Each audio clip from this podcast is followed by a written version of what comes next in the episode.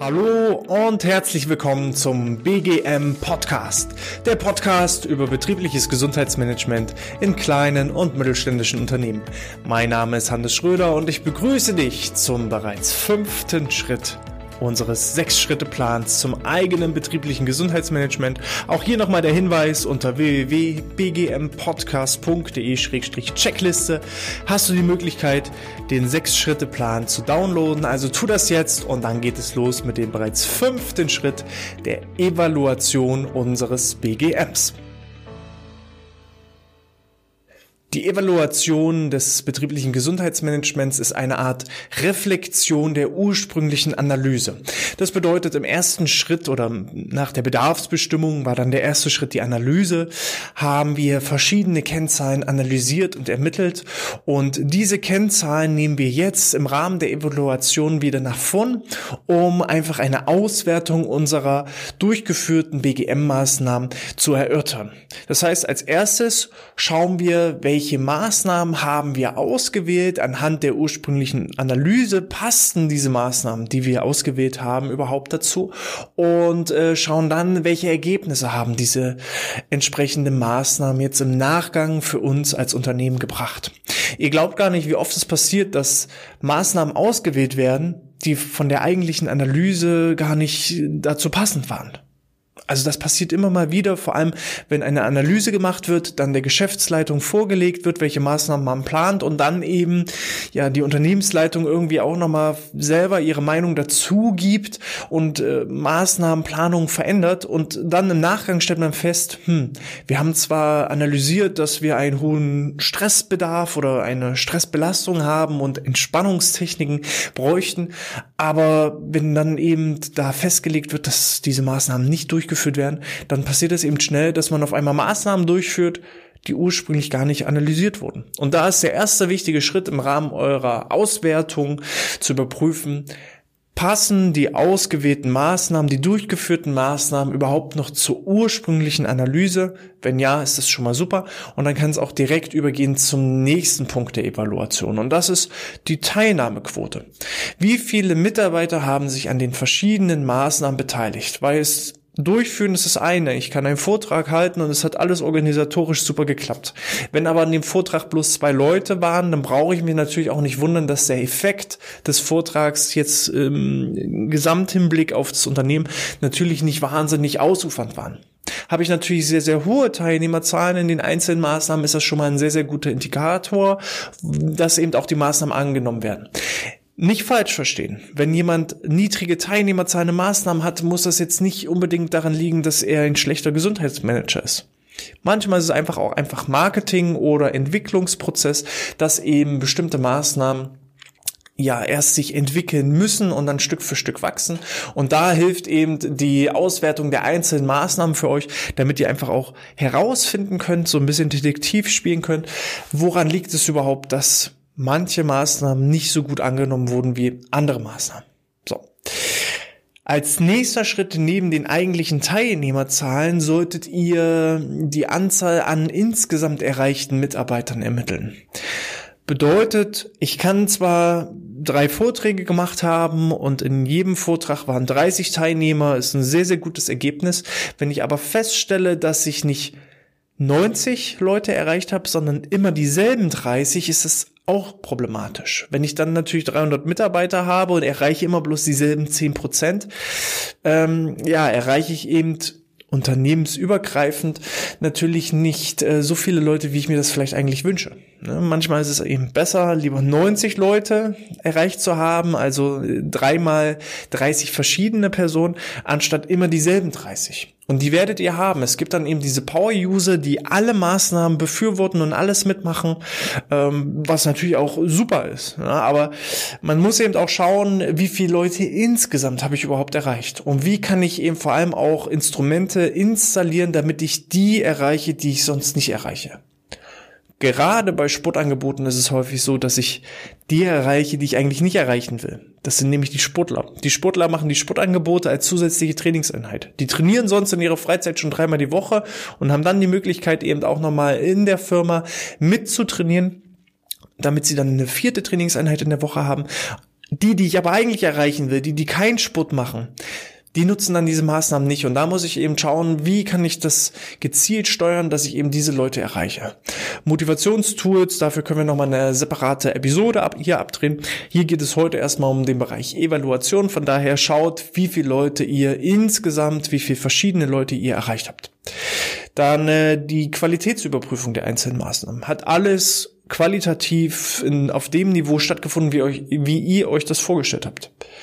Waren die Dozenten, Referenten, die Trainer gut?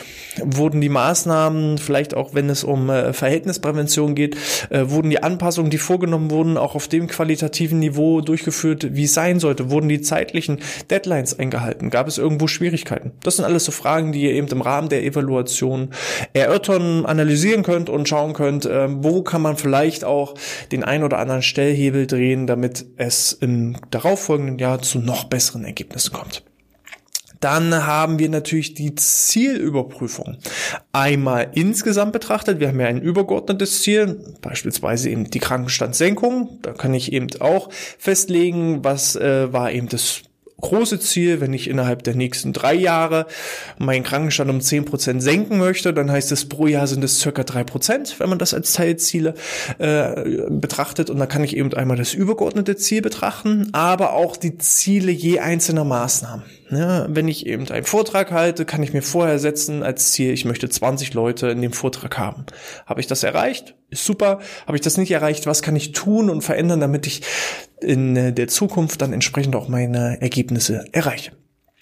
Die Überprüfung der eingesetzten Analysetools.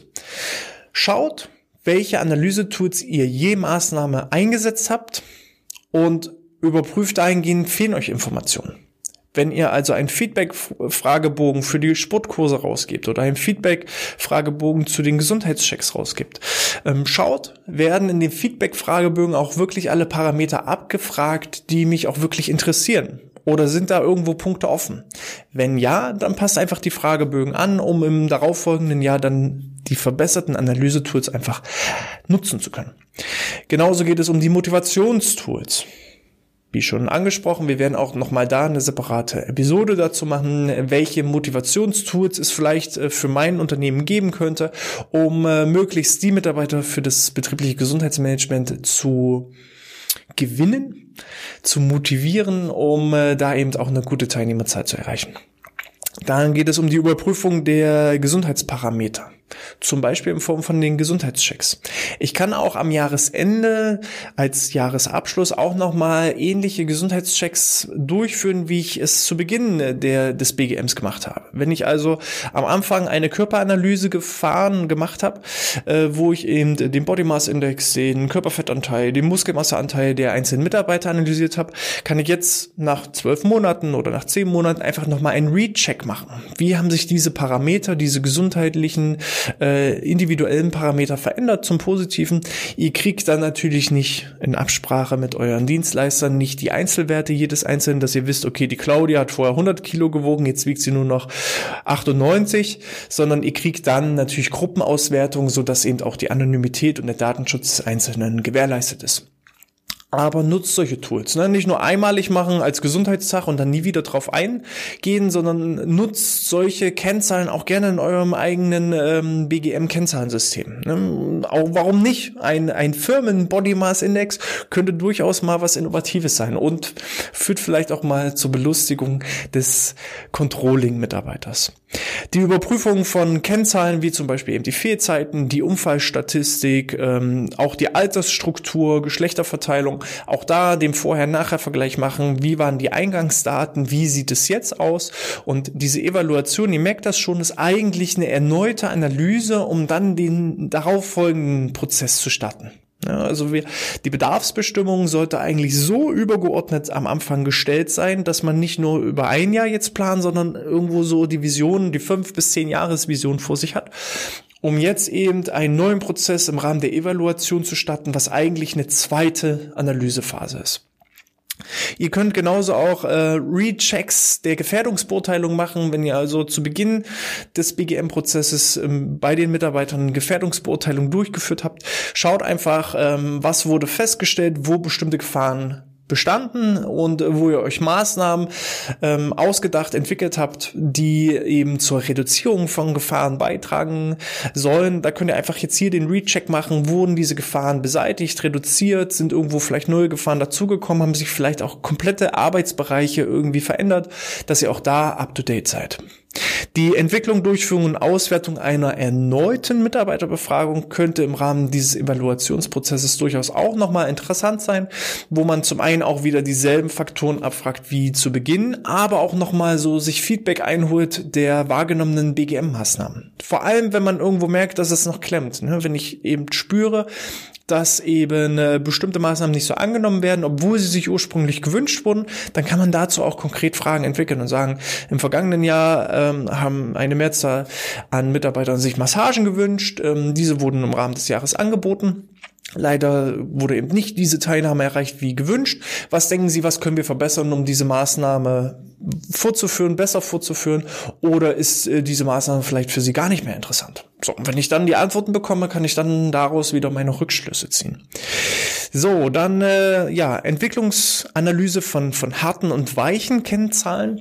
Äh, das heißt, wenn ihr den Krankenstand habt, am Anfang Analyse, dann den, also das ist der Vorhervergleich, dann der Nachhervergleich der aktuellen Kennzahlen, wie sich eben der, äh, die Fehlzeiten entwickelt haben, so dass ihr da entsprechend ja Ableitungen durchführen könnt, um äh, zu sagen, Krankenstand hat sich reduziert, Unfälle haben sich reduziert, ähm, aber auch weiche Kennzahlen, zum Beispiel das Unternehmensimage, solche Sachen kann man auch im Rahmen von Mitarbeiterbefragungen durchführen, dass man eben sagt, wie sehr identifizieren sie sich mit dem eigenen Unternehmen, sehr stark stark, äh, teilweise gar nicht.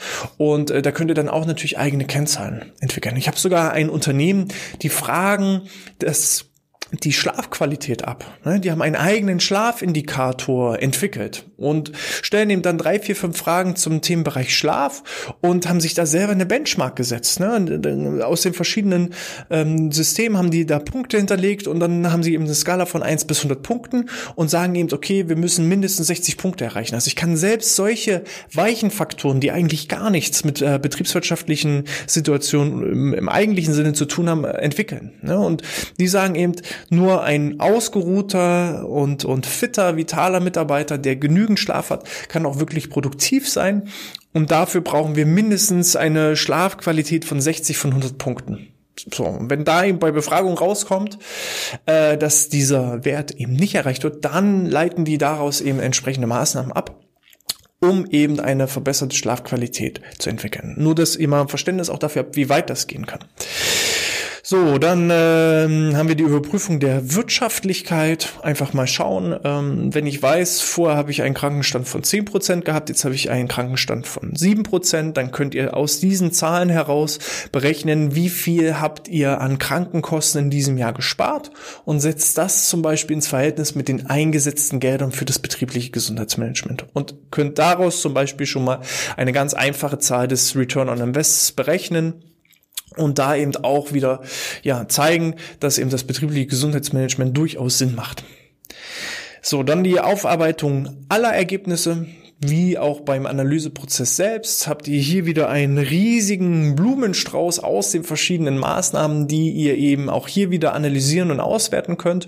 Und daraus wird dann auch wieder ein schöner Bericht geschrieben, um es eben für die Führungskräfte, für die Mitarbeiter, aber eben auch für das BGM-Team zur Verfügung zu stellen. Zoomt dann zum Schluss nochmal raus, überprüft, ob ihr alle einzelnen Schritte des äh, Evaluationsprozesses absolviert habt. Und dann war's das auch schon mit Schritt Nummer 5. So einfach kann das sein. Wenn ihr dazu Fragen habt, dann schickt mir doch einfach eine E-Mail an info@outness.de. Ansonsten ist es wie immer, abonniert diesen Kanal auf YouTube oder in eurer Podcast-App. Idealerweise gebt uns noch eine Bewertung in den iTunes-Rezessionen und ja, bleibt dran. Bis zum nächsten Mal. Ich freue mich wieder auf euch.